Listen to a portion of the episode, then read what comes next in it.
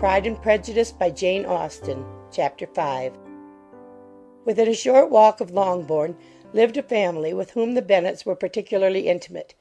Sir William Lucas had been formerly in trade in Meryton, where he had made a tolerable fortune, and risen to the honour of knighthood by an address to the King during his mayoralty.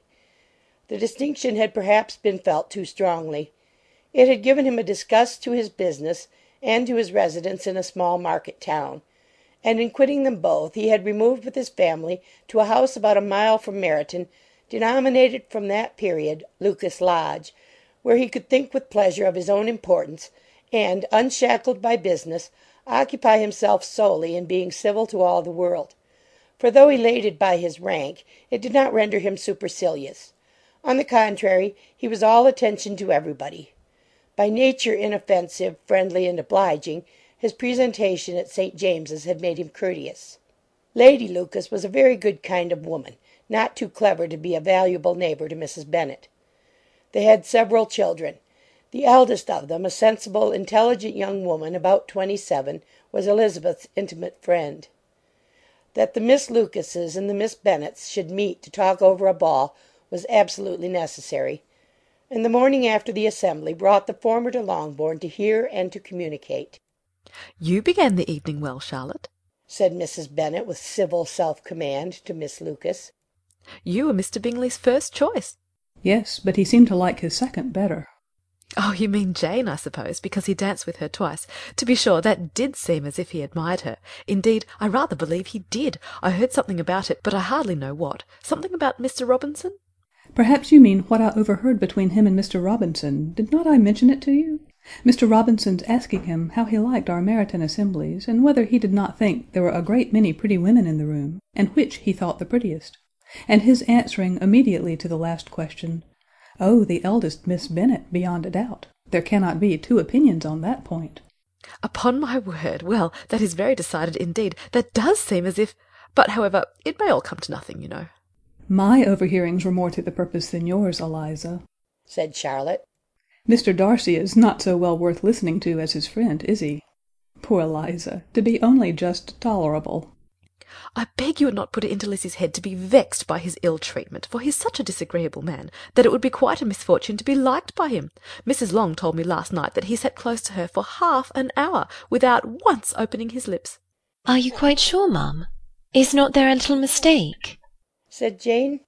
"I certainly saw Mr. Darcy speaking to her." "Ay, because she asked him at last how he liked Netherfield, and he could not help answering her; but she said he seemed quite angry at being spoke to."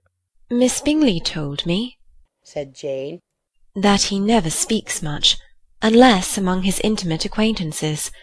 With them he is remarkably agreeable." I do not believe a word of it, my dear. If he had been so very agreeable he would have talked to Mrs. Long. But I can guess how it was. Everybody says that he is eat up with pride, and I dare say he had heard somehow that Mrs. Long does not keep a carriage, and had come to the ball in a hack chaise." "I do not mind his not talking to Mrs. Long," said Miss Lucas. "but I wish he had danced with Eliza." "Another time, Lizzie," said her mother. "I would not dance with him, if I were you." I believe, ma'am, I may safely promise you never to dance with him." "His pride," said Miss Lucas, "does not offend me so much as pride often does, because there is an excuse for it. One cannot wonder that so very fine a young man, with family, fortune, everything in his favour, should think highly of himself. If I may so express it, he has a right to be proud." "That is very true," replied Elizabeth, "and I could easily forgive his pride if he had not mortified mine." "Pride," observed Mary, who piqued herself upon the solidity of her reflections, "is a very common failing, I believe.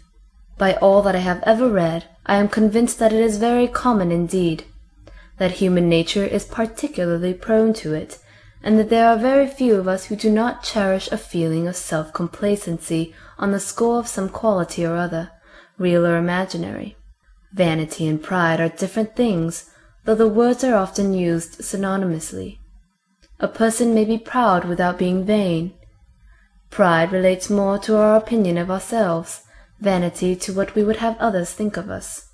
If I were as rich as Mr. Darcy, cried a young Lucas who came with his sisters, I should not care how proud I was.